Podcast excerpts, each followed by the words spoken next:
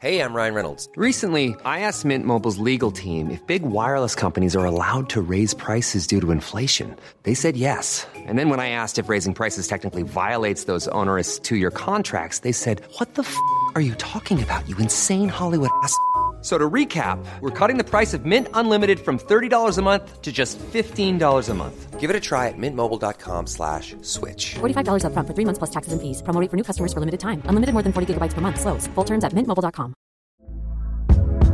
Hey there, it's Michelle Norris. I'm host of a podcast called Your Mama's Kitchen. When I travel, I'm usually looking for a way to find a taste of home when I'm not at home. And one of the things I love to do when I am at home is entertain. And Airbnb allows me to do that. When I was in California recently, I rented a house that had a great kitchen. And when we were sitting around the table, we're all thinking, we're in someone else's house. Someone could be in all of our homes as well. If you have a home, but you're not always at home, you have an Airbnb. Your home might be worth more than you think. Find out how much at airbnb.com/slash host. Hello and welcome to Off the Beaten Track podcast. I'm your host, I'm Stu Whiffin. It's another week, therefore it's another episode. And I've got a great episode for you today. I sit down with musician Hamish Hawk and it's a delightful chat and I can't wait for you to hear it. But before we kick off with that chat, just a few thank yous. Firstly, uh, a huge thank you to you lot for just being bloody lovely and continuing to listen and, and send little messages that, you know, what episodes you enjoyed and stuff and just being generally lovely. So thank you. Uh, a huge thanks because, you know, I'm, I'm so blessed to get to have some ace chats with so many, like, you know, amazing creative people and then to know that other people get enjoyment out of listening to them chats is amazing. So, uh, yeah, huge thanks to you lot. Uh, big thanks to uh, the Podfather himself, uh, my homie Scroobius Pip. So thanks loads, Pip, uh, for letting me be part of your Distraction Pieces network. What a lovely place that is. Um, so many other amazing podcasts on there. Films to Be Buried with, with um, Emmy Award winning uh, Brett Goldstein, um, which is a great podcast. Obviously, my hardcore listening podcast is over there with my my cohort Chris Glasson. Um, and you've got uh, there's, there's stacks of podcasts over there. Mama Mama, Say Why to Drugs. Uh, oh gosh, what else? Dan Le Sac's got a podcast over there. Scroob Sidekick and former guest on this. Um, Jason Reed, Stop and Search, great podcast. Um, oh God, oh no, I'm forgetting some. Um, Bozzers has got a podcast over there. Go check that out if you love your wrestling. Um, I think that's it. Oh God, I guarantee I forgot someone. But yeah, go check out the distraction. Oh, Scroobius Pip's got a podcast on there. I've heard it's all right. Um, so go check out the Distraction Pieces Network. Um, as well as that, big thanks to 76 for producing this podcast. All right. Anyway, just again, before uh, we get on with the chat, if this is your first time listening to Off the Beaten Track, then when you get to the end of this delightful chat with Hamish, um, go check out the back catalogue because um, if you like uh, incredible Scottish musicians, listen to my chats with. Oh, uh, I've, I've spoke to members of Primal Scream. Um, who else have I had on? Uh, Sharleen Spiteri of Texas, Carl of The View, um, both Fran and Dougie of Travis. Um, who else? I'm sure there's some more, and they're all wonderful chats. So um, yeah, if uh, if Scots musicians are what you're after, and also one of the most important people in music, um, Alan McGee. Go and check out my episode of Alan McGee. That's a great chat. And aside from that. Um, Fatboy Slim, uh, Motley Crue, Foo Fighters, Suede, IDLES, Sleaford Mods. Oh, the list is endless. Go have a go have a good old rummage and see Deftones, um, and yeah, producers like Butch Vig, comedians Jayde Adams, Maisie Adam, James Acaster, Ed Gamble. I've heard they've got a podcast. That's meant to be all right, you know. Um, and uh, yeah, actors Maxine Peake, Jo Hartley, Thomas Turgoose, Michael Smiley, Amanda Abbington. Um, I've been so lucky to have had these these chats about the thing I'm most passionate about, which is music. I get to chat about their lives and, and, and the records that have been really important in it. And you're about to get some of that now. Please enjoy Off the Beaten Track podcast with the wonderful Hamish Hawk. Sorry, I've interrupted the podcast, but with good reason. Hotel Chocolat are our sponsors. You know that now because I tell you about it every episode. But they've been super kind now, and you may have heard me talking about the products from the cacao bar, and there's gins, cream liqueurs, all sorts of wonderful chocolatey goodies. Um, and what they've done is they've set a page up on the website that you can go to, and all you've got to do is just for you off the beaten track listeners, go over there, answer a question, and you could win the full range delivered to your front door. I mean, that's kind of them. All you have to do is go to this place, hotelchocolat.com forward slash OTBT podcast. That's OTBT as in off the beaten track podcast. Hotelchocolat.com forward slash OTBT podcast. Go get your grubby little mitts on some deliciously chocolatey drinks, courtesy of our sponsors, Hotel Chocolat. I'll get back to the podcast. It's Off the Beaten Track podcast on the Distraction Pieces Network with me, Stu Whiffin. Hold, hold this. Let, let me press record. Let's get this on. Let's get this on the film. I'm going to press record if that's cool with you. It's just one of those things. It's just one of those things. I const- I was asking myself, you know, how cool do I really want to come across? And in the end, I was like, you know what? No, not cool at all. I will just go like fully. yeah, it's uh, 100% genuine these choices. So there you go. Honesty's the best policy. Um, uh, and Hamish, thanks loads for uh, doing this today. I really appreciate it. Um, and it's so true. I mean, when you get to that, I mean, we'll get onto it later. Like, um, you know, the first record you bought. Nobody was buying pill sessions like when they were seven years Yeah. old. It wasn't happening. And uh, I think it was the second ever episode I'd done, or second or third. I had um, Russell from Bloc Party on, and he chose some absolutely horrific records, and I just thought. This is amazing. This is setting the benchmark. Russell's the guitarist in Bloc Party. He's, you know, he's a cool guy, and and he was just completely honest. And I was like, that's what I want from this podcast. I don't want people coming on going, oh yeah, yeah, I was listening to that when I was nine. no, you Yeah. wasn't. Well, well, thank goodness. I'm glad that benchmark has been set because that was the thing. Though I must say, I, it's a difficult thing for me, like because I right. So I'm quite. Uh, I like lists. I like making lists. I always have since I was a kid, and I think uh, you know my brother always says to me that as a child I was very curious, and I was always asking him what his what his favorite something was. I think there was something about that word favorite that I just liked. That like the number one, you know, the kind of high fidelity top five. I really thought that defined people, and I got really really into asking people that. But then as I grew older, I realized people don't have those exactly, and they're certainly not like static, you know. Um, But the doing this, Hamish, you need to you, you need to come on my other podcast. oh please, please. So my other my other podcast is called Hardcore Listing, and that's my longest running Okay. podcast, and that is purely based on high fidelity and Right. my obsession with lists, where you pick a subject, whether it be sandwiches, Oh. B sides, whatever, and then you have to do the definitive top Oh, five You're a within man it. after my own heart, right? It's a day. I'm there. I'm there. But nobody was choosing music on it. That was the thing. So I had to set this one up alongside it, so I could be a, a, a, the, music nerd that I am. Okay.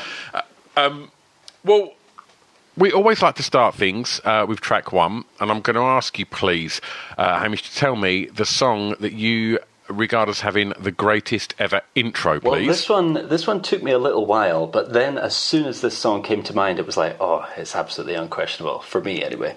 And it's uh, "All Along the Watchtower" by the Jimi Hendrix Experience. Um, you know that song from a million miles away as soon as you hear that introduction, and it's just, I mean. It's pure magic, that intro, and that song generally. And to be quite frank, the career of Jimi Hendrix is a bit like that. Um, Yeah. I would say Jimi Hendrix was the first musical icon that I was. I think I was an obsessive about. It's a bit.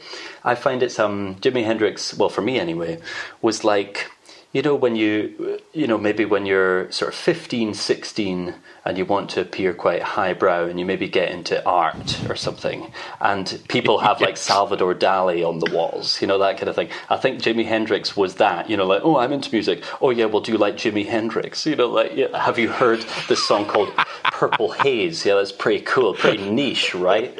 Um, so Jimi Hendrix was the first icon that I was truly obsessed with, but it came with a price because, and I remember so vividly, it got to the point where I'd told so many people that I was obsessed with Jimi Hendrix and that he was the greatest and all of this stuff, and then every birthday and Christmas everything was Jimi Hendrix. I like, biographies, you know, and I was I was still quite young, and I didn't have a, a, that much time to be like dealing with these like numerous hardback biographies of Jimi Hendrix and Yeah. posters absolutely covered, and there isn't that much material to dig into, you know. Yeah, of course. so, so in the end, it kind of I think I oversaturated it very early on, um, but that intro is just unquestionable. Um, it's just yeah, as I say, it's just magic. Like I don't, um, I couldn't think. There were a few contenders on my on my. Oh, go on. You- Well, you, you're allowed honourable mentions. there was. I, I really like the beginning of um, "Born to Run" by Bruce Springsteen, and it has a similar Oh. thing. It hits you like a ton of bricks. You know, it just comes at you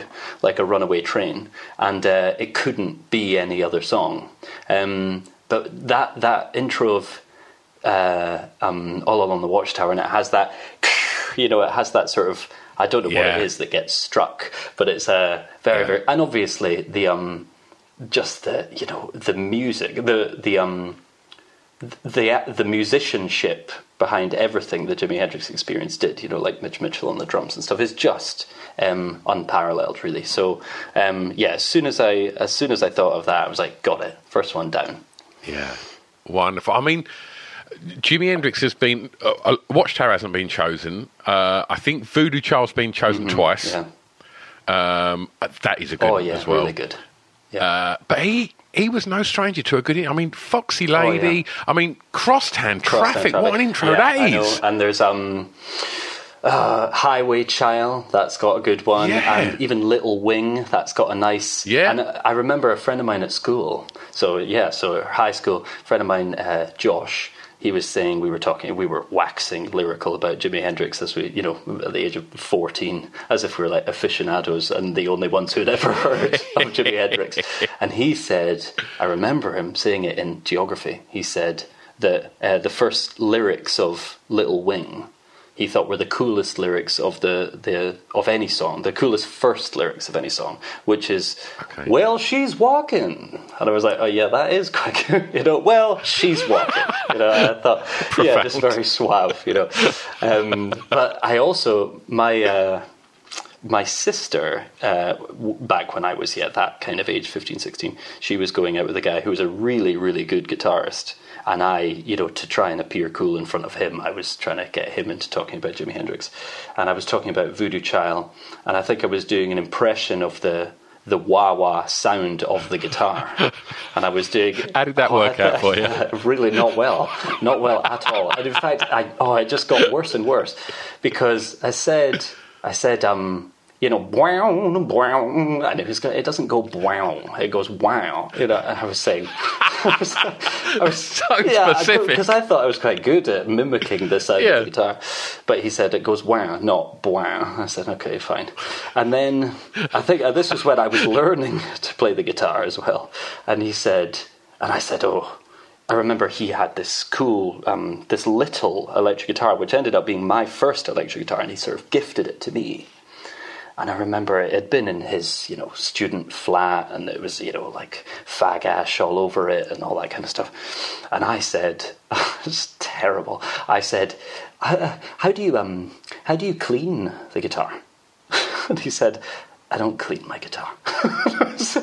Oh no! Now I'm this kid who doesn't, who can't impersonate a wah wah pedal, who polishes his guitar all the time. It's like, terrible. So uh, anyway, so that was that's the journey of Jimi Hendrix experience, uh, the Jimi Hendrix experience, and me. But uh, yeah, there you go. Wonderful. well, we're going to start to go back a little bit. Um, and for track two, I'm going to ask you, please, tell me the first song that you remember hearing that had an emotional impact on you. Yeah, uh, this one. Well, the first song that came to mind, and I decided to just uh, stick with the first one, um, was "Father and Son" by Cat Stevens. Um, So, I I grew up in quite a musical household. Um, in as much as there was a lot of music, you know, my parents were big music fans, uh, as was my brother and as was my sister. Um, no one in the family was particularly musical in terms of playing instruments around the house, and um, that wasn't a big thing in my family. But my my dad was into the Stones and the Animals and Bob Dylan and all of the yeah I would say the sort of classic '60s and '70s rock and roll well not rock and roll but mm-hmm. rock bands you know um, yeah. Eric Burdon and, and all that and my mum, well, my, my sister was into Britpop. She was that age, so it was all Oasis, Blur, Pulp, um, along with some other bits and bobs. Uh, my brother, sort of uh, skater punk, so kind of like um, Less Than Jake and Pennywise and yeah, sort of Tony Hawk's Pro Skater soundtrack kind yeah. of stuff.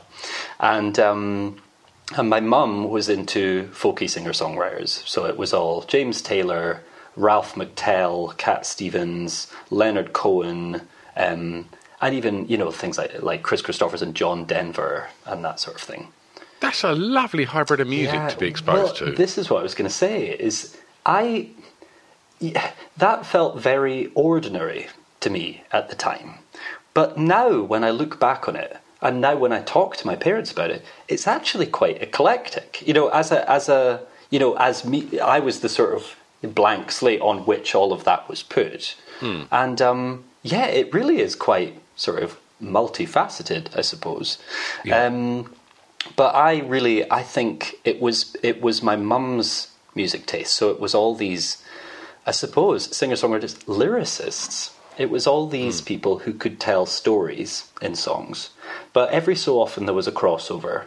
And I remember Tea for the Tillerman by Cat Stevens a lot when I was growing up. I remember thinking, uh, "Where do the children play?" The track, uh, track one, that I thought his voice was incredible and got really, really low and nice. And I still know that album so, so well, and still yeah. get real pangs of nostalgia whenever I listen to it. Um, but father and son, I to this day, it remains true. I get very emotional when it comes to songs written either by kids about their parents or from parents, you know, that from the perspective of parents about their kids. And there was something about father and son. It's actually, I mean, whenever I listen to it now, I'm dumbfounded. It's very, it's so cleverly done because it's it appears effortless, but it's this kind of. Um, he was, you know, Cat Stevens was still young when he wrote it, and he was trying to write from the perspective of an older father to his son. And it comes across as incredibly worldly wise, in my mind anyway. And um, yeah, it still really touches me. And when I when I was at uh, well primary school and sort of early high school, when if I would ever come home slightly down about something whenever you know whether if something was too it was all too much or something had gone wrong with a friend of mine or like a bully or something like that, my dad would had a habit of taking me out for a, a drive or for like a run in the car just like you know for 15 minutes around the block or whatever. And i always think about the lyric from uh, kooks by david bowie on hunky dory where he says and if the homework brings you down then we'll throw it on the fire and take the car downtown right? And that that's kind of what it was. And I, oddly enough, I remember listening to that song in the car on those evenings. Um, but father and son, I yeah, it always even then I, I thought it was a very clever song, but it really it wasn't overtly clever and it wasn't trying to do anything fancy. It was actually really, really simple, but the melody is also beautiful and it's got lovely sort of ebbs and flows. And um, yeah, I remember being really affected by that even when I was young. And, you know, as much as, you know, my dad also liked uh, Leonard Cohen, and I, I, you know, would sort of get further into that later in life. I actually nothing quite spoke to me as as as much as something like Cat Stevens that was quite plain sure. speaking early on. You know. Yeah. Just making me think about songs from like parents to children, and, and I'm going to give you a couple that if you haven't mm. heard, do tell me if you have yeah. heard them that um, that will that will break you in half. um, Have you heard Brickbat by Billy Bragg? No, I don't. No. Right, I'm right. I'm writing it down immediately. Uh, hopefully, hopefully Brickbat. fans listening Yeah. won't judge and say, "For God's sake." no, it was it was a latter bit of Billy. It's not kind of you know premium era Billy, I guess. Um, there's a beautiful line in there about how he used to want to plant bombs at the last night of the proms, and now you're finding with a baby with the big shell at the bath time, listening for the sound of the sea. It's really Oh, lovely. Um, and there's another one called "Still Fighting It" by Ben Folds. Oh no, I don't know that, but I do like Ben Folds. Still, wait, still, still fighting it. What? Do, you don't Ah. Yeah. know what album that's on, do you? Uh, the uh, one with um, uh, suburbs. um, the first solo album, I think. Still fighting it. Right, I've written those both down. Excellent. Yeah, it wasn't Ben Folds five. It was Ben I was going to say, yeah. Okay. Yeah. Uh, oh, that's a beauty. That is. Okay, cool. Thank you very much. Great. Enjoy. Yeah, well, odd, oddly enough, doing this, uh, compiling this list, you know, because actually, oddly enough, there's a well in some of the choices or the some of the potential choices I had, there was actually something of a theme forming. Uh, there were variations on that particular theme. So, well, yeah. really? So maybe it's uh, maybe it's time for me to really go. Um, knee deep in that and uh, I don't know make a list or a playlist or something you know yeah yeah When you're ready to pop the question, the last thing you want to do is second guess the ring. At Bluenile.com, you can design a one of a kind ring with the ease and convenience of shopping online. Choose your diamond and setting. When you find the one, you'll get it delivered right to your door. Go to Bluenile.com and use promo code LISTEN to get $50 off your purchase of $500 or more. That's code LISTEN at Bluenile.com for $50 off your purchase. Bluenile.com code LISTEN. Hey there, it's Michelle Norris. I'm host of a podcast called Your Mama's Kitchen. When I travel, I'm usually looking for a way to find a taste of home when I'm not at home. And one of the things I love to do when I am at home is entertain. And Airbnb allows me to do that. When I was in California recently, I rented a house that had a great kitchen. And when we were sitting around the table, we're all thinking, we're in someone else's house. Someone could be in all of our homes as well. If you have a home, but you're not always at home, you have an Airbnb. Your home might be worth more than you think. Find out how much at airbnb.com/slash host. Even when we're on a budget, we still deserve nice things. Quince is a place to scoop up stunning high-end goods for 50 to 80% less than similar brands. They have buttery soft cashmere sweaters starting at $50, luxurious Italian leather bags, and so much more. Plus, Quince only works with factories that use safe, ethical, and responsible manufacturing. Get the high-end goods you'll love without the high price tag with Quince. Go to quince.com slash style for free shipping and 365-day returns. Incredible. there we go Right. So for track three, I'm going to ask you to tell me the song that reminds you of your time at school. Okay, so there were a few there were a few competitors for this one. Okay. shout well, but I'm gonna pick one. Right, so I from the age of about fourteen, I was going to gigs locally pretty much every weekend is this in, in Edinburgh? Edinburgh. yeah. And uh, shout out to my friend Peggy. Hi, Peggy. Um, if you're listening, I would meet Peggy and I, uh, along with her older brother, would go to gigs all the time. He was a huge music fan, and we were sort of uh, through him indirectly. And we would go to the gigs so frequently. I remember back then it was all right if you were that age to bring along to the door of the gig a photocopy of your passport because you could say to the bouncer, I am but a child. My mum doesn't want me out with a valuable document like a passport, so I have this photocopy. And so what we but it was also we were also of the generation where we were like maybe we can do something here. So we moved on like Photoshop or like Microsoft Paint or whatever it was, moved uh, numbers from like the passport number into the date of the date of birth. So we were a couple of years older because under, you know, if you're under 14, you couldn't get in without an adult or something. So between the ages of 14 and 16, we would do that. And then after we were 16, we could start going on our own, right? But this was in Edinburgh and in Glasgow. So from that period of time, there's a huge number of songs and a huge number of bands, a lot of whom have completely disappeared into the ether.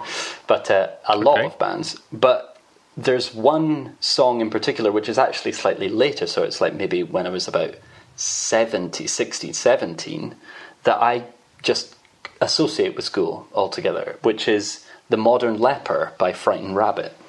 Um, I just, I've said before, in fact, that album, if you were sort of 16, 17 in 2008 or whenever it was, that was the album. There was a there was a band. They were Frightened Rabbit. There was an album, and it was the Midnight Organ Fight. And it was just it was like a I don't I can't even describe it. It was like an explosion onto the scene, and it was played at parties, huge sing-alongs, particularly of young guys, as as you can imagine, screaming at the top of their lungs every lyric, and it was also, you know, as much as there were. You know, a lot of bands I was into had a sort of lyrical focus in some sense. Frightened Rabbit was the first that was delivered in a purely Scots brogue um, Yeah. and had this slightly adolescent um, relevance. I think it was a lot about you know getting drunk and the sort of violence of like early romantic relationships, that kind of like onslaught of lust and hormones and it all just you know you didn't know how to control it. And we were all living that experience you know at the Yeah. time. And we were all you know we're all underage and drunk at these parties. And um i've just remembered yeah i remember the lyrics being um yeah the the first lyric of that song is a cripple walks amongst you all you tired human beings and delivered in this as i say he was from uh, selkirk if i'm not mistaken so it's really this this particular accent that i'd never heard in music before and I just remember thinking, "Oh my God, this is this is for us. This is about us." Yeah. And we, the the music was the song was ours, and it just, you know, as I say, I'd been into lots of bands, say, you know, like Scottish bands in particular, whether it was you know Franz Ferdinand, someone like that. It's like they they happened to be Scottish, but their songs weren't Scottish by definition. They they were far you know wider than that. Frightened Rabbit, although never parochial in any sense, really felt local. And uh, then the references just expanded throughout the album, obviously, to places that we knew and um, situations that we recognised and talked about ceilidh dancing and all that stuff. And it that was just yeah, that was really really something. And to this day, I I need to pay homage um, to Frightened Rabbit and to Scott Hutchison, um, or to the memory of Scott Hutchison, because it, without that album, uh, it was it was just absolutely fundamental to me wanting to become a songwriter. It was absolutely fundamental, and um, I covered I covered songs from that record in some of my first ever performances, and I still, whenever I listen to it, I just as I say, I know every corner of it, and uh, and everyone my age in the, in this part of the country did, and uh, Yeah. yeah. that's that's nothing to be sniffed at, you know. So. Um, Incredible band. yeah, Absolutely incredible. really band. are. It's really interesting that you say that, you know, it, it, felt, you know, good to hear somebody singing how you you talking about. I mentioned Billy Bragg Yeah. earlier. Uh, that's very much how I felt when I heard Billy Bragg sing. But um, but I watched a documentary that was on on BBC maybe sort of two three years ago about Scottish music. Hmm. I don't know if you saw I it. don't think so. And and they sort of talked about the kind of boom in the late eighties of Wet Wet mm-hmm. Wet, Deacon mm-hmm. Blue, uh, Hue and Cry, and, and all of them Texas, and these bands, and kind they were all huge, Yeah. huge bands, but didn't necessarily sing with Scottish accents. No. Then they threw the Proclaimers in the mix, yeah, yeah. and was like, yeah. but then this comes Yeah. along, and yeah, I don't, I don't know if you watched the because not long after that on BBC they put the doc, uh, the Proclaimers documentary on, which was a masterpiece. I haven't seen it, but I have heard phenomenal things about that documentary. Lots of people glorious. me about that. And the Proclaimers, I mean, the. Proclaimers, I mean, I'm from Edinburgh. I mean, goodness, um, you live and breathe the Proclaimers. Um, but they're they're so underrated. it's unbelievable. And, uh, you know, Yeah. they're defined by 500 miles and so on. The, the, the breadth of their, yeah, the repertoire is really something. and uh, this Yeah. the social commentary as well is um Bang on. yeah it's so it's so sharp and uh, wonderfully Yeah. observed. I yeah I've got a real real soft spot for the Proclaimers. So do you know how they kind of made it? How they kind of got exposure? Who found them and how it got passed about? Oh, I don't think I do, but please tell me. I hope I get this right, but these two characters were definitely key to it. Kevin Rowland of Dexys heard it, a demo, and was like, "Fuck, what is this?" And I, I can't think what tracks. were- I think Letter to America was on Ah, it, great song. and I can't think what other track was on it. Uh, and it, it blew Kevin Rowland's mind, and I believe he then recorded some of their first demos Right. and went, I need to get this band on the road. Who will get it? Sent it to Paul Heaton, Right, yeah. who went, Heard Fuck, big fan, right? yeah. We're taking these on tour with the Housemartins, and then that was that was where it went from there. Like, I mean, if you've got Kevin Rowland and Paul Heaton shouting in your Yeah. corner, you're going to do yeah, all right, totally. Yeah, I knew Paul Heaton was a fan. Oh, Kevin Rowland, I didn't know about that. Yeah, apparently And so. Apparently so. I love it because they're just they just don't fit in any box at all. They don't fit in any Yeah. pigeonhole that you want to put them in, and I massively rate them for that reason. You know, and actually, oddly enough, it's something that. Um, you know, I don't want to generalize too much, but it's something that I've heard said of quite a few Edinburgh bands in particular. It's just sort of, oh, you know, it spans quite a few genres, and we don't exactly know how to describe it, how to sell it, who's going to like it, you know. And um, Edinburgh feels, as a music scene anyway, something of an outlier in Scotland because, and I would say in the UK generally, is that Glasgow is the is the hub. You know, if you're a Glasgow band, that's already a thing. You know, it's like you can, whether it's Glasgow art school bands or punk bands or whatever it might be, you can, th- there are those touchstones already. You can go, oh yeah, that's, they're with them. You know, it's like, oh, well, course, okay, yeah. Glasgow art school. All right, so it's sort of um, Orange Juice or like a bit later, like Belle and Sebastian, Camera Obscura, like whatever it might be. But Edinburgh doesn't doesn't have that. People go, where where are these guys from? you know, like what is this? and the Proclaimers, especially, two twit, two get a duo. You know, it's just Yeah. yeah, and and truest songwriters. They're they're brilliant. yeah.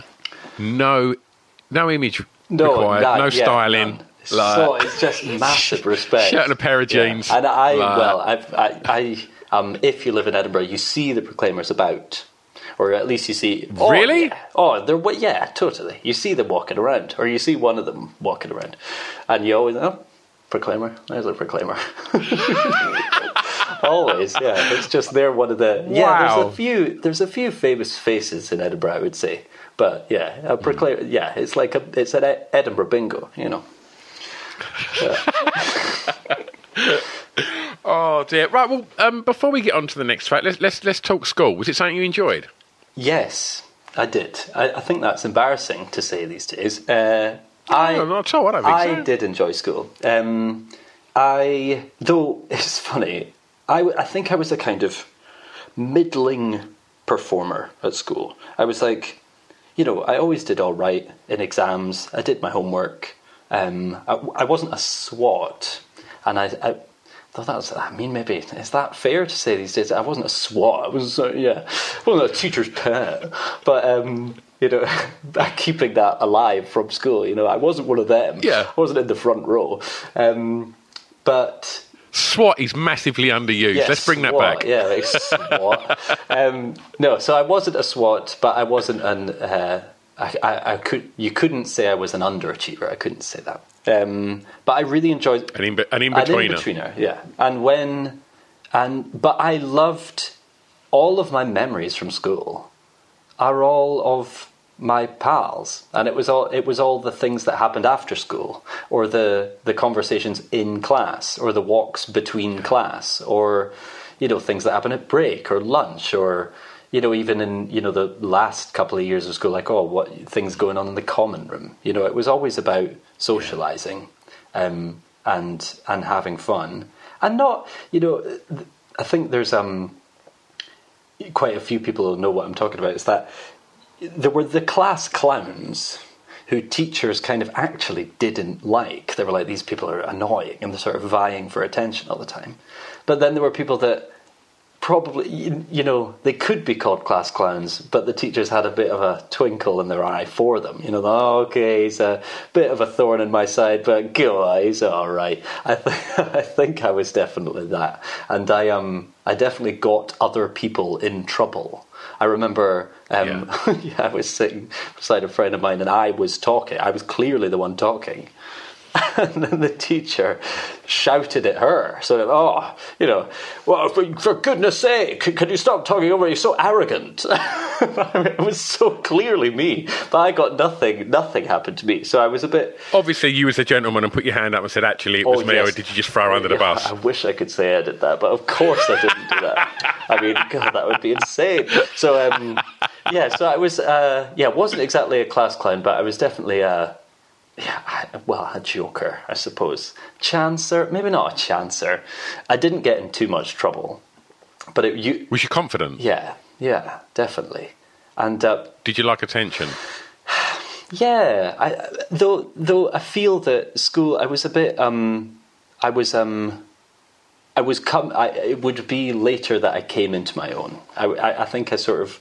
I was confident, but yeah, I, I, it was maybe when I was about 17 or, yes, last couple of years of school. I was finally like, I know who I am, this is what it is. And yeah, by the end, it was walking around the common room. I was able, I was a bit of a social butterfly. I was able to be in lots of different groups. And uh, over time, I think, yeah, I'd, I'd developed lots of a, a sort of wide social circle. Um, yeah, I never like excluded people or anything. You know, I just I just wanted yeah. all the friends I could get, and um, yeah, yeah. So that's but yeah, school for me was very much about um, the the social life of school. Um, but I did, yeah, I studied. I mean, I really enjoyed English. I, I was really fortunate. I was fortunate enough to have lots of teachers I liked, really, really good teachers.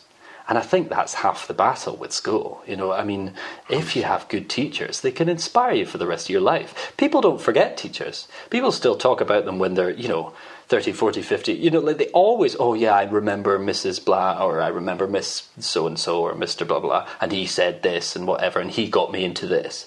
You know, that that's um yeah, you can't beat that. And I, I had so yeah. many great teachers. I had a wonderful set of English teachers. Um, I did German. I really, really enjoyed uh, languages, so I did German. Really enjoyed that, and I did drama. Um, and that was we had a great drama department in the school, and um, yeah, so I, I, feel very fortunate for my school experience, um, and I carry it with me. I think to this day, really. Did you know what you wanted to be when you was at school? No, I think I knew. You know, I I think I was. Uh, I was a bit of a jack of all trades. I think I wanted. It was more about, well, well, you know, if I'm good at this, maybe I could do that. Or like, you know, I went to university to do to do German, and then as soon as I arrived, kind of switched instantly because I'd found something else I liked.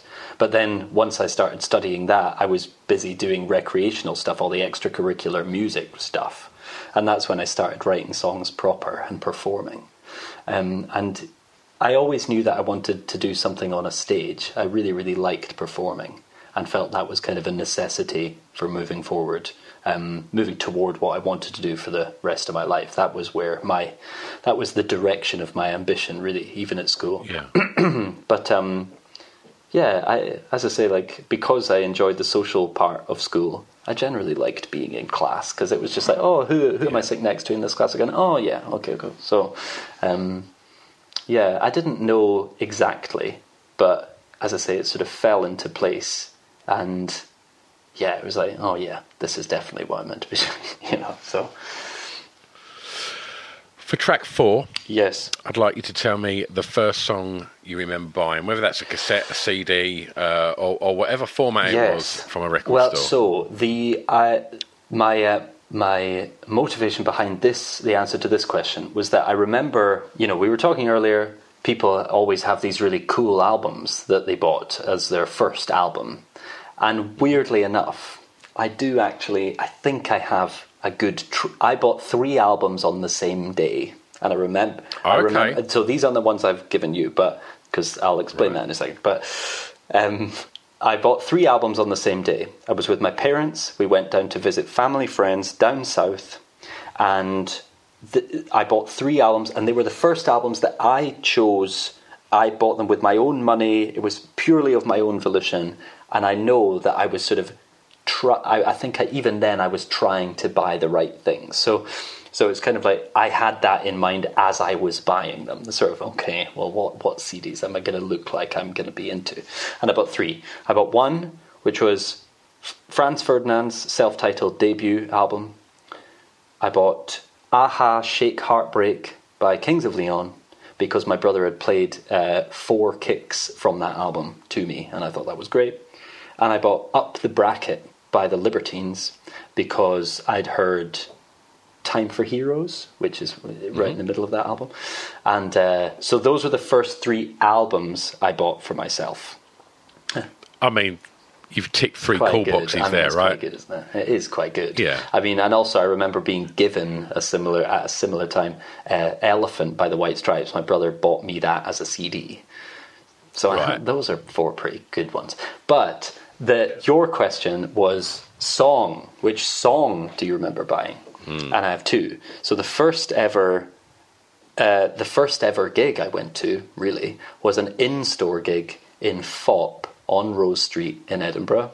And it was by Sons and Daughters, the Glasgow band Sons and Daughters, who I still love. Um, I sti- once again huge pangs of nostalgia when I listened to their what first couple of albums, um, Yeah. and I was front row right there, you know, and I was learning how to be at gigs, which was you know when they drop the plectrum, pick it up. you know, like, you know, yeah, when they, you know, when they walk away and they have the sheet of paper there with the songs on it, pick it up. you know, and when when you go over to them, take that piece of paper and put it in front of them and say, sign it. You know, so um, Yeah. yeah, they were they had just I think they were releasing their second album, The Repulsion Box, and they were playing a series of in stores, and uh, I bought their single from that, which is called Dance Me In which uh, was the I, that's the first CD single I bought. Has that has that got a cover of Adamski's Killer on the flip side? What on the single on the album? On, on the CD single. I think there's a. It's like a. Uh, if I remember it correctly, it's like block white letters, sons and daughters, all caps. Yep. And then repulsion Yep. box block red letters, all caps. Yep. And then there's a kind of. Maybe I haven't looked too closely at it. it, it like a, a, a lady's arm with some flowers and a. God, I'd, desperately a- racking my brain And a mesh man. of hair and Yeah. something like that. I'm I'm It sure Could, could like, be. I mean, it could be. I'm sure I have that, and I'm sure that track two is a cover of Adamski's Killer. I might be wrong, but I'm sure I'm right. Well, Yeah. well, there you go. I mean, I mean, again, like you're just repping cool well, tunes that, I mean, here. that's good. Well, okay, well, so that, but so that was the CD single. The one Mm-hmm. after that, which was the first ever seven-inch vinyl I ever Mm-hmm. bought, which was 99p. I remember that. Yeah. Avalanche Records, Cockburn Street, Edinburgh. Paolo Nutini was doing an in store, and I had never heard of him because this was his first, either his first single or his second single, and uh, you were on the cusp of the big time. But it wasn't really until like the next record where it was really mad. After like Jenny, Don't Be Hasty, and all that, it was like Sunny Side Up. Those were the big ones, Candy and stuff. Um, but went to the the in store, and Peggy, once again, hi Peggy, she said, "There's this guy playing." uh, at Avalanche, do you want to come? I said, absolutely. When and it was just wall to wall, early teenage girls, and and me, and, and he played, and he was really good. To be fair, it was really really good, and obviously I didn't. You know, he just had these singles at the time, so I bought the single. I was at 99p, fine. Queued up, got it signed. Well, got queuing up to get it signed, and I remember if you're listening, Paolo, um, he said he started writing. He said, "Oh, what's your name?"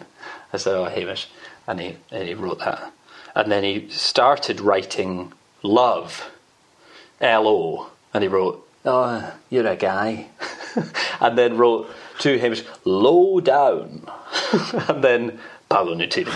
So yeah, I was like, come on. I was like, it's all right. I don't think you're in love with me. It's fine.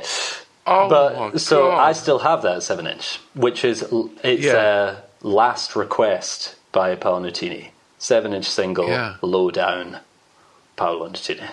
so uh, yeah, Jesus I don't think I, weird actually, and weird thing though, because I, I only thought about this a couple of years ago. The B side to that is the song Sugar Man by Rodriguez, a cover of that. Okay. And you know that documentary, that Searching for Sugar Man, that was like, you know, 10 years after that. So I thought, But though, I mean, yeah, I, I don't know much about exact. I've heard the things about that documentary and how actually it was far more known than that documentary makes out and so on. But but that track, Yes. that track come to fruition probably around 2000. Just the Sugar Man Right, track. okay. Um, because I knew nothing else. I mean, obviously, since watching that documentary, Cold Facts Yeah. up there as one of my Oh, favourite great, yeah, records.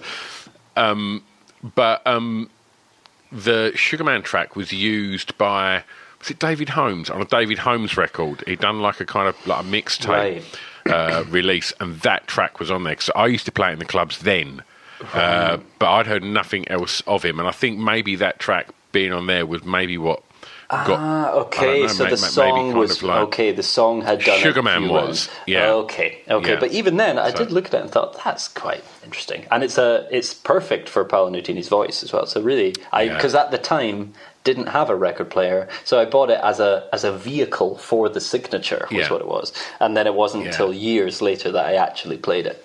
Um, So Yeah. yeah, so that was first ever seven inch single. So um, yeah, down. those are the first songs. Sons and Daughters, Paolo Nutini. I mean, all very credible, Thank Hamish. you. All very Thank cool. you so much. Thank you. Right, you told me first of all that you weren't into clubbing because for track five, I'd like to ask you the song that soundtrack Yep. use clubbing. So I, I need to kind of point out that I, I always worry that people kind of can sometimes misconstrue this as as shirt off, lost summer in Ibiza, Yeah. glow sticks. Like this can be going down the local indie club Right. Oh, uh, and throwing yourself around the Libertines. Right, okay. So if that was clubbing, Okay. well, okay. What what was what was your uh, what was your sort of social habits then when you got to sort of 17, 18, when everyone was Yeah, I mean, it- you know was there local there must have Yeah. been around that time if like France and and Yeah, and, and well, Libs that's were a out, that must point. have been I mean- indie heaven Yeah, I mean, France is a very, very good is a very good show. Um, yeah, I mean, my social habits. It was parties, you know. I would um, it was. I had a friend of mine who had a basement in his in his house, and we had a very sort of close circle of friends, and we'd always go round to that basement um, and do terrible things.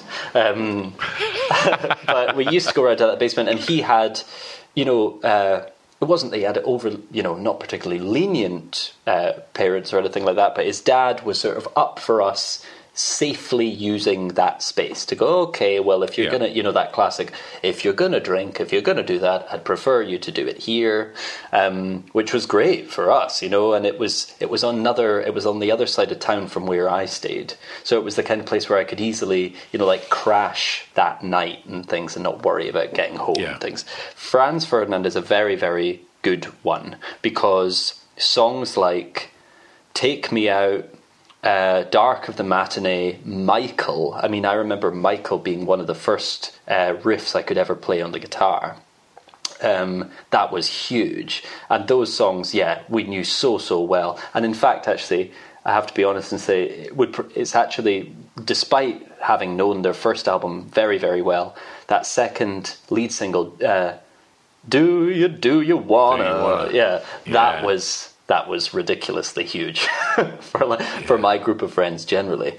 Um, so yeah, it was all it was. Well, in fact, yeah, and that would always come on. It's it's difficult. I must admit, it's difficult not to bring in Mr. Brightside by the Killers because it's tell me your tell me your thoughts on that not the killers that track on Mr. Brightside. yeah Okay, is that is this a test? Are you? No no because I think it's great.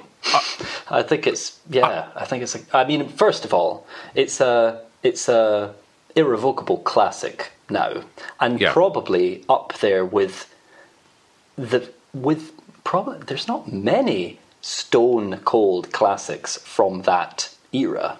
I can't think off the top of my head right now a song even close to as big as that song really is. Um, I, I would say from that era, the the uh, other close runners would be Take, Take Me Out, Me probably. Out, yeah, yeah. Like- Maybe I Bet You Look Good on the Dance Floor by Arctic Monkeys. That's pretty big, and that was another one that was played at parties. Um, I remember actually, I remember going to see the Arctic Monkeys, and this is, it, I, I often rem- remind myself of this because it sounds so long ago. I remember going to see the Arctic Monkeys at a NME, what was it, the NME Shockwaves Awards Tour Yeah. and uh, they played all over the UK. And it was a four four band bill. It was started with the Mystery Jets, What about We Are Scientists, then Yep. Arctic Monkeys, and then Maximo Park. And I remember Arctic Monkeys were third on the bill because now obviously they would be naturally the, the headline there. Um, But they were third on the bill, and they were just they were just reaching that MySpace fame level. But I they played in in the Corn Exchange here in Edinburgh, and it must have been either the week that single came out Wow. or the following week or something, and it was carnage, absolute Yeah. carnage. And I remember I was I was front row, and it's all these lads in tracksuits, you know, and it was just yeah, that was next level. I'd never, I mean, even then, I'd never seen. Because the thing was, I, uh, my friend that I went with, she said, "You have to learn the words before you before we go." Uh, and I was, I have to. You know, I was like, okay. And then realized when I arrived, I was like, oh yeah, I totally have to. Because otherwise, I would have looked like this lemon standing there, like, who's this guy? Who doesn't Yeah. know the words. Um, but yeah, so I would, yeah. To go back to your question, yeah, things like yeah, Franz Ferdinand, um, Arctic Monkeys, but yeah, Killers. I mean, that was, and it remains to this day. It's the end of the night song, isn't it? It's the wedding. It's the wedding song. You know, it's like people play at the end of the night at weddings. It's, it's, it's. It, They played it at the end of my daughter's prom. yeah, it's, like I mean, I, I don't know what it is. I don't know. It's, it It- is it a great song. I really, I'm not going to dispute that. I actually think It's a perfect it's pop a song. Perfect I- I really pop think- song. And in fact, Hot Fuss generally is Yeah. really quite an achievement. I think, as far as early noughties indie rock goes, it is.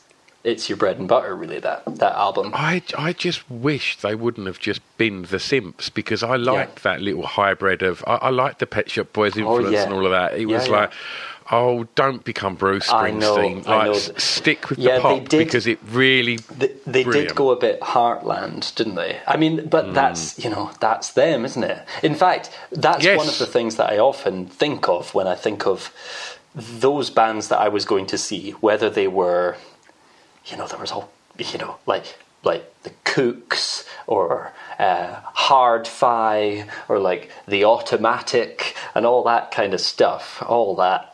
Stuff. I think they call it I landfill was- indie now. I'm glad you said it, but because that's the thing. Actually, uh, It was written all over your well, face I that know, word. But that's that's the thing. Okay, so i I'm sure, and quite rightly, quite rightly, all of those bands, the members of those bands, are going, oh, you know, the bloody cheek, you know, like we're not landfill, blah blah.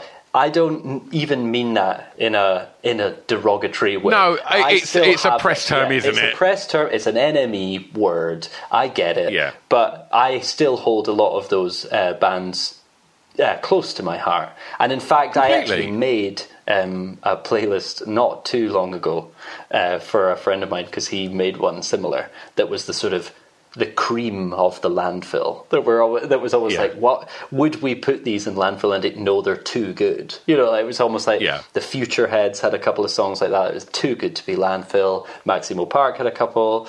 The the Oh. Zutons. You know, it was there was two. There were there was a lot of shit, but there was a Yeah. lot of good stuff as well. And um, Was it called Pressure Point? Pressure Point by the Right. Zutons, yeah. Fuck so me, good. that is it's such cracking it's such a good riff. man. I mean, it's so good. They are currently, I hear, re- recording an album at the moment, uh, the Zutons, in Abbey Road with Nile Rodgers. as the producer, which so I'm quite excited about that. Um, I'm sure Dave McCabe can't be uh, struggling with the well, mortgage. no, I don't think, so. uh, yeah, I think I think ever since Valerie came over, I think he's fine. Hundred Yeah, percent, but- hundred percent. I had um, I had Dave Keuning of the Killers on the podcast, Oh, really? And- oh, did you? He- uh, and and I was like, right, I'm going to ask you what the greatest ever intro is. Are you because he wrote Mr. Brightside Yeah. intro, and I was like. Are you going to big your own intro up? He went, nah, it's all right, isn't it? I was like, Oh, come on, yeah, man. He, oh, like, he, he had he had carte blanche just to say, just just hundred percent. I would have been dining out on it all day Oh long. wow! Oh, that's great. Oh goodness. But there was, Oh, there, as I say, there was a lot of um, yeah, the uh, yeah. What I was going to say was one thing that I that when I was making this landfill quote unquote landfill uh, playlist, they had to there was there were some criteria that the songs had to make. Uh, I'm liking this. and and I tell you why. Well, first of all, it's far too accomplished and far too good and far too popular to ever be considered landfill. But there is a crucial reason why uh, the Killers couldn't be there, and it's because they're American. And landfill Ah. is, as far as I'm concerned, is a British genre. It is a, Hmm. it's lads. You know, it's like a. Not lads in the Oasis sense. I was. I know what you mean. Kind of, it's It was more scallies yeah, then, wasn't it? Yeah, you know, Yeah. boys. So- the ordinary boys, you know, like boys. Yeah. Yep. Um, and Yep. Uh, yeah, usually just your kind of classic setup: guitar, bass, drums, vocal, maybe a, maybe a spicy keys in there. But then that's when you start Okay. moving towards more of a like, like Keane. You know, like it's a different, it's a different vibe altogether. It's, it's, it's all the it's all the K's, know, mate. It's Keane, know, Killers. Kasabian, Kaisers, Kings Kasabian. of Leon, Yeah, Kooks. See, see this is the thing. Once bands get to a certain height, you know, whether it's Kasabian, whether it's Kaiser Chiefs, you start, you can't, I mean, landfill doesn't seem to work anymore. It's sort of like a moot No. point. And that's why I think even Maximo Park, actually, it's like, you know, Yeah. they, they transcended the landfill. They left, and uh, Yeah. they left the landfill floating in the estuary. Yeah, they left. Yeah. Planning for your next trip? Elevate your travel style with Quince. Quince has all the jet setting essentials you'll want for your next getaway, like European linen, premium luggage options, buttery soft Italian leather bags, and so much more. And is all priced at 50 to 80% less than similar brands. Plus, Quince only works with factories that use safe and ethical manufacturing practices. Pack your bags with high-quality essentials you'll be wearing for vacations to come with Quince. Go to quince.com slash pack for free shipping and 365-day returns. Even when we're on a budget, we still deserve nice things. Quince is a place to scoop up stunning high-end goods for 50 to 80% less than similar brands. They have buttery soft cashmere sweaters starting at $50, luxurious Italian leather bags, and so much more. Plus, Quince only works with factories that use safe, ethical, and responsible manufacturing. Get the high-end goods you'll love without the high price tag with Quince. Go to quince.com slash style for free shipping and 365-day returns. Oh, right. I'm going to take you home. Okay. Favourite song from an artist from your home county? Right. So I. So as we've already discussed, Ed, And I, I refrained from talking about this band when you spoke about people singing in their own yes, accent. well, I because- uh, understandably. So I, as as I say, as we've already discussed, Edinburgh can be quite a limiting. Um, if I were to choose Edinburgh or or even the Lothians, um, I'd be hard pressed to find. You know, I'd be able to tell you my favourite song, but it would be out of quite a small bunch of songs. And this song actually kind of uh, came to me as a bit of a surprise, but I listened to it again uh, when when you'd posed the question, and uh, I loved it. Ain't oh, it good? It's so good, and um, I don't think I've ever really spoken about it with people before. But um, the song is "It's My Own Cheating Heart That Makes Me Cry" by Glasvegas. I I adore Glasvegas, particularly that uh, debut, that eponymous debut album. Um, I think it's bloody brilliant. And um, You're in good company, Hamish. You're in very oh, good, good. company. I'm so glad to hear that. I. It's odd. A few people have said to me, sort of musical uh, pals of mine, have said to me, "I can't believe you like that album." Right. Which I really, you know, there's some bands and some albums I can perfectly understand why they would say that to me. But with Glasvegas, I'm like, why would you say that? You know, why? It's got, you know, it's this sort of doo wop vocal that, you know, influenced, you know, with all the what ohs and the whoa wohs of the Supremes and the Ronettes and the Shangri Las against this kind of Jesus and Mary chain guitars, which, I mean, oh, it's just bliss, with the most incredible lyrical chops and this vocal that's just like, well, it's just unstoppable. And the honestly, the poetry of James Allan's, uh, I, I just, I, I love it. And I, Yeah. so I went to see Glasvegas. Um, and speaking of, and this is kind of where that variations uh, on a theme I was talking about earlier comes in. I went to see Glasvegas with my brother and my dad, and I, you know, I didn't go and see go to gigs with my dad uh, a lot at the time or anything. They were playing Cabaret Voltaire in Edinburgh, a very very small brick um, club, really really one of the smallest. Um, and this was right when they were burgeoning, right when Glasvegas were really the you know, because the NME, I remember, really thought, oh, this is the thing. You know, that they're the hot ones at the moment, you know, and they were on the cover, and you could tell that they thought, right, this is going to be the start of something massive. And so all the press were behind them. And we went to that gig, and we were just crammed in this tiny little brick sweatbox. And I remember thinking it was so great because we were right up to the monitors. And instead of all the lights being on the stage, there were big lamps turned on the audience, shining into the audience, bright red lamps, and smoke. And then, you know, the, the guitarist comes on and just just distortion just into the monitors. There's already like, you know, all kinds of frequencies going on. And um yeah, and then James Allan comes on, bottle of Buckfast, and just like hands it down into the crowd. And I remember my dad standing there, and it's absolutely deafening. it's really, really loud. And my dad standing there like a statue, like that, like standing straight up there, but absolutely beaming, you know, like beaming, just thrilled to be there. And I remember buying a seven inch of Flowers and Football Tops uh, and Daddy's Gone at that at that gig. And I still, that's one of the best gigs I've ever seen, just in terms of the energy in the room. It's one of those completely intangible things. But that, yeah, in particular, it's my own cheating heart that makes me cry.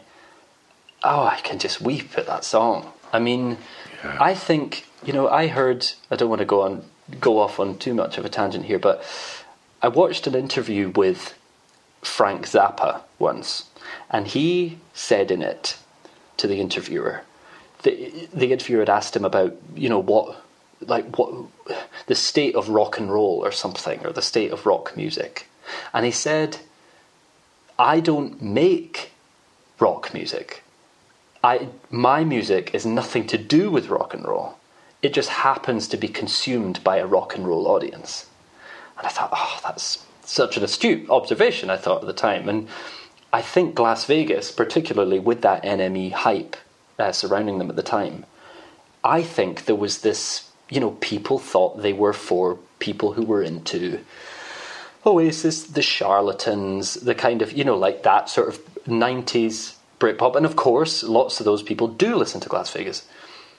But there's this other side to the band that's so much more, and I don't want to, you know, speak ill of those Britpop bands, but it's so much more poetical and so much more em- emotional and so much more Vulnerable. vulnerable. It's oh, and like and the topics that he deals with, and it's incredible that James Allan's able to sort of separate himself from the subject matter, and yet you know he because it's not often clear whether it's most of the time. In fact, you can tell it's not him he's singing about. It's not Yeah. autobiographical, but he manages to implant himself right into the center of the of the subject at hand. and just squeeze all the emotion out of it and make it it's so real and so there was that gig i saw of Glasvegas i saw them a couple of years later at a festival and i remember seeing a man of 55 cross-legged in the mud weeping while they were playing daddy's gone i thought that doesn't happen you know that's oh it really really affected me that and I still, you know, Daddy's Gone does it to me as well. Flowers and Football Tops as well. Um, Geraldine, Geraldine. man. I mean, these songs. I mean, and even I, I loved their. They released a Christmas uh, EP like the following year that has. Uh, was about five songs on it. Uh, there's another one about you know being in a guy in prison and all this stuff and a breakup and all this stuff. But I ju- they're heart wrenching. They're absolutely heart wrenching, and they have the most incredible uh, crescendos, you know. And the, his vocal just, I, I think it's a beautifully produced album, their self titled album. And um, I really, they, they astound me. Like Glasvegas, even at the time, I, I loved it. And now when I go back to it, it's so, it still hits me as hard as it did then. And uh, as I say, people tend to think. Well, some people have said to me that they it's unexpected that I like that album. But once again, Scott's Brogue, you know, such vulnerable lyrics. I think it's in a really, um, I think it's such a bold record, and it's such an outlier. There was no album surrounding its release that sounded anything like it, and in fact, even after, it didn't cause a big, it didn't cause a big Yeah. wave of bands that sounded like Glasvegas. It Yeah. just remained this singular thing, and I think it's so impressive. I think um, I think maybe that that, that uh, I guess every time you know a lot of the times you'd see James on the cover of the NME. Sometimes there'd be football shirts being Yeah. Worn, and maybe that kind of lad culture type football terrace kind of thing. Maybe because he was a pro footballer, yes, he wasn't was. he? Yeah. um, and, and and maybe I don't know that they and and that the, you know the press would always inflate like you know that you know they were you know just this absolute like like monster band to see live and and it, and they um, I've had it happen twice where I've seen so, like I've seen a performance on television maybe three times Woo Life I think when I saw I saw them but um, when I first saw the Walkmen perform the Right. Rat I was like fuck me what is Yeah. this and seeing Geraldine on Jools Holland Yeah. and I was like, "Holy Yeah, shit, yeah. Something's happening. And something's happening, and and I love that album. However, Oh. I don't think it's the greatest record, Okay.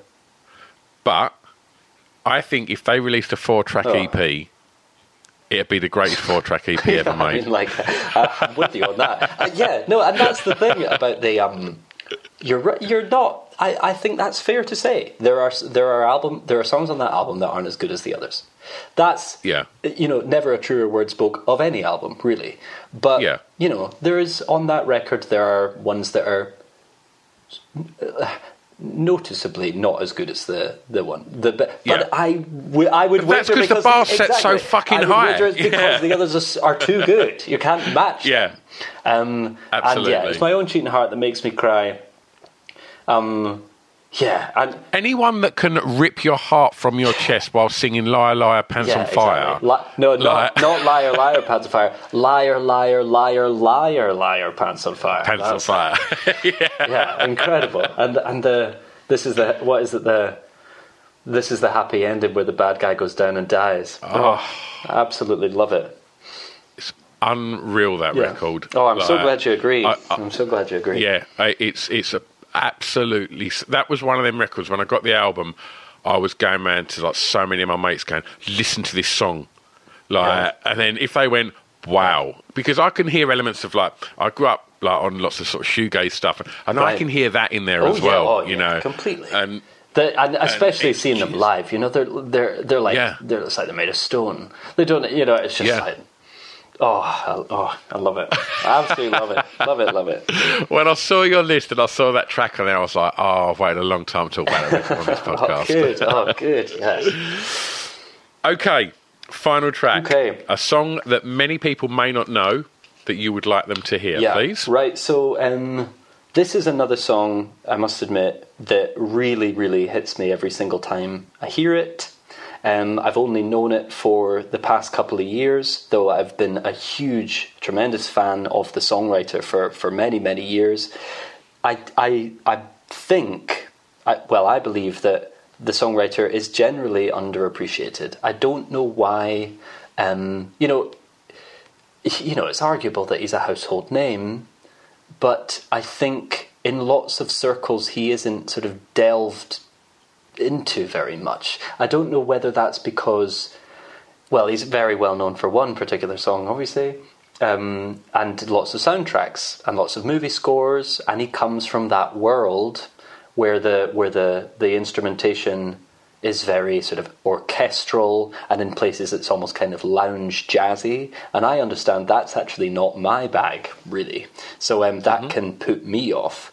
But when it comes to a piano ballad um, with original lyrical content attached um, he uh, he's near enough unmatched in my mind and uh, so i chose a song that you might not know that is, as I say, very, very close to me indeed. It's, it's, um, it's called Wandering Boy, and it's by Randy Newman. It's the last song on his most recent uh, album, Dark Matter. And uh, as I say, I've been a big fan of Randy Newman for many, many years. I, I a friend of mine, in fact, my uh, drummer and collaborator Stefan, he said that this particular song had been written a long, long time ago and never put on an original album. Um, and it also plays into that theme of parents singing about their kids. Um, Yeah. Whether or not it's autobiographical, I'm pretty certain it's not. Once again, I mean, Randy Newman is an expert when it comes to writing about or, or putting himself in the shoes of someone else or building a strong man or something like that. Um, I'm just realising you didn't choose Daddy's Gone, did no, you? No, I didn't. I chose. Uh, yeah, exactly. I know this is the thing. It's the yeah, I, I saw it happen. I saw it happen in real time, and I thought, oh god. But I, yeah, so um, I'm sorry. I'm sorry. I could have gone for the hat trick there, but um, yeah, this song is.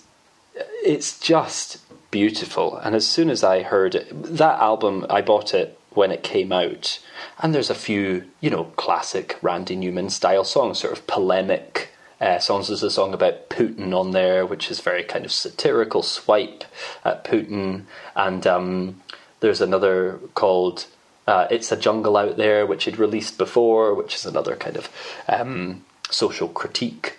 Um, but this song is just it's a it's a simple piano ballad, and it's so heartfelt. And uh, yeah, it seems to be from the perspective of a father who, as far as I can make out, has has lost a child, and um, oh, I just I just weep. I weep every. It really there's a there's a couple of songs like that Yeah. that that's maybe a. a a playlist I'd be less inclined to make because I couldn't I couldn't get through it. uh, it wouldn't be a cheery music on the on the walk to work. But um, I think yeah, I think there's no better example of what of the kind of um, uh, emotional gut punch uh, Randy Newman can deliver than uh, this song, Wandering Boy. So I would uh, thoroughly recommend it to anyone listening uh, if they haven't heard it before. It's um, it's one of those that's it's not flashy, it's not too clever, it's not um, you know, it's not trying to make you it's not trying to make you cry. It's not one of those. It's certainly not um, yeah, it's not sentimental in any way to Yeah. to my mind anyway. It's um it's very plain and uh, yeah, it's beautiful. Well, Hamish, we put together a, a Spotify playlist to accompany Oh, the podcast, great. so people can go and uh, listen to that and all the other songs that you've you've chosen, and obviously uh, some of your music we'll put on there as well. Um, as we start to sort of come towards the end of, of 2021, hopefully a much more connected and, and happy and positive place than than the the, the, the tail end of 2020. Um, what are you looking forward to personally from the rest of the year, and what's going to be happening professionally? Right. So I'm happy to say that this coming uh, Sunday, uh, I'm going on tour. The band and I are going on tour all over the UK, starting in Sheffield on Sunday, and we're playing an assortment of dates. Uh, Birmingham and um, Glasgow and London and uh, all sorts, do uh, consult hamishhawk.com for details. Um, but I'm absolutely, I'm so, we're all so psyched to be playing. It's um, the ticket sales seems to, I've been told, are going very, very well indeed.